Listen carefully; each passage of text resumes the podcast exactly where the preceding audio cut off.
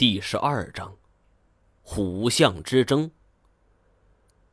这种时候，我是分外的想念太前呢。我还真想看看这小子要是跟老虎打起来，谁更厉害。正琢磨着，是冷不防脚下一绊，我整个人就趴倒在地，我被一根藤条绊倒了。说时迟，那时快，就听见印之虎是怒吼一声，这整片丛林都跟着站立不已。他一跃之下，这几百斤的分量像是一座小山呢。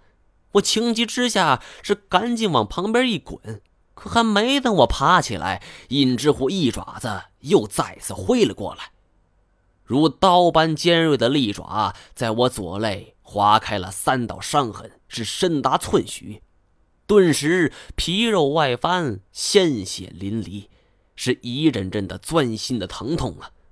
我忍不住大叫一声，这声音在空荡荡的丛林中传了开来。但是生死关头，我也不知从何而来的力量，是忍着疼痛爬起来接着跑。印之虎可不想错过这个机会。他张开血盆大口，冲着我的脚腕是一口咬了下来。我想起以前曾经学过的搏击术，是头也不回，直接拔身而起，一记回旋踢，冲着老虎的脑袋就踢了过去。我反应快，他反应更快，阴之虎上半身一低，我这一脚就踢了个空，反而牵扯的伤口是更加疼痛。这血止不住的又流了下来。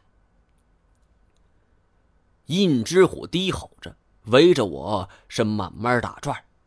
我不得不忍着疼痛，面对着他，慢慢转身，咬牙切齿，装的是比他更凶。但其实我这时心里是害怕的要死啊！这印之虎的鼻子在轻轻抽动着。似乎是空气中闻到了我的血腥味这更加刺激了他的兽性。印之虎下半身伏低，上半身高昂，是重重吼了一声，朝着我就直扑而来。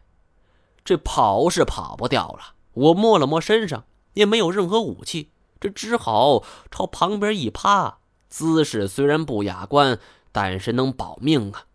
可是这一次。我算是失算了，我能躲过眼下，但是因为身负重伤，这不容易爬起来。而反观印之虎，虽然这一击不中，但是很快就调整了自己动作，继续向我发动进攻。印之虎微微蓄力，我等待着自己死刑宣判的一刻。不料这印之虎刚刚窜出两步。这丛林中却传来一阵清晰无比的兽鸣，而这种兽鸣高亢且绵长，是倍显艰细，却让我重新燃起了生的希望。是大象，云南一地多亚洲象，但是寻常的野象平常很难见到。此刻听到大象的叫声，对我来说无异于一种兴奋剂。这脑子里边已经勾勒出一种这亚洲象与印支虎大战的画面，但是悠长的相鸣也只是使得印之虎动作稍微缓了缓。他咧着露出利齿的嘴，瞪着双目，凝望了一会儿声音传来的方向，但是很快他就扭头看我。我们持续了这一段时间的追逐战，他当然不想放弃眼前的美食啊。也就是三秒钟，这印之虎重新扑了上来。但是就在此时，响鸣再次响起，而这一次距离就近了许多。印之虎在距离我不足一米的距离，生生停住了脚步，而后他怒不可遏地盯着声音传来的方向。霎时间，一个庞大的身形就从丛林的深处冲了出来。所到之处，这树木折断之声是不断响起呀。烟雾腾起，而当那个身影出现的时候，我是差点叫出来呀！一头亚洲象，体长五米多，三米多高，在现代的陆生生物中绝对属于巨无霸。亚洲象一路疾驰，朝着我和印之虎的方向是疾跑而来。我以前以为大象这种生物因为体型庞大，速度必然会受限，但是眼前这头亚洲象速度非常快，像是一辆疾驰的 SUV。这印之虎刚刚到手的食物，当然不想放弃，怒吼一声就迎了上去。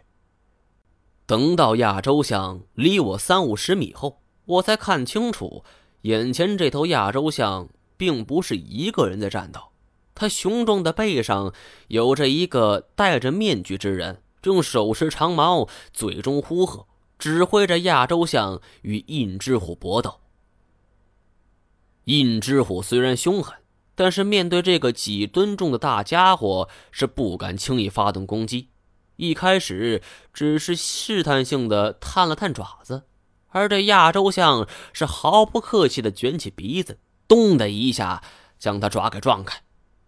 这几个回合下来，印之虎也急了，干脆就和亚洲上拼起了力气，这一爪子就狠狠拍了过去。虎爪拍击是老虎攻击行为的一种主要攻击手段，宽达十余厘米的拍击力量可以达到每平方厘米两吨。曾有记录，在一九九七年，江西宜黄一个身高一米八的成年男子被华南虎用前掌打中头部，是头骨破裂而亡。有的报道甚至说，那还是只雌虎啊。而这只印之虎却是一只威风凛凛的雄虎。果然，印之虎这一爪子下去，亚洲象仍然采用老办法，用长鼻子反击。不想这一下，亚洲象是哀鸣一声，长鼻子上也出现三四道血痕。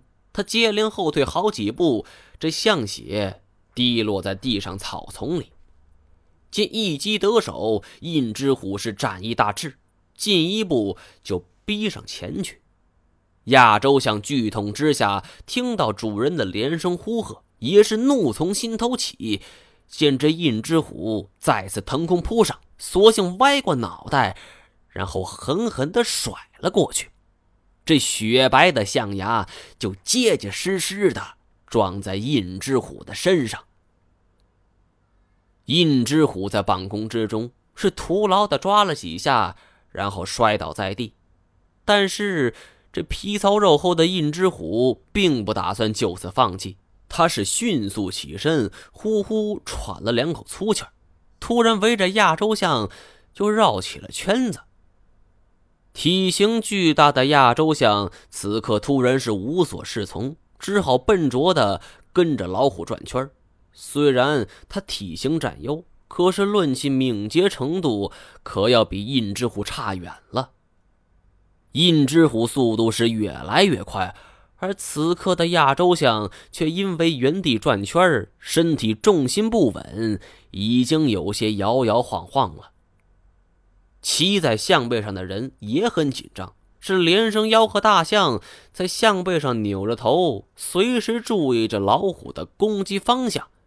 见此情景，我是心中暗叫：不好，要糟啊！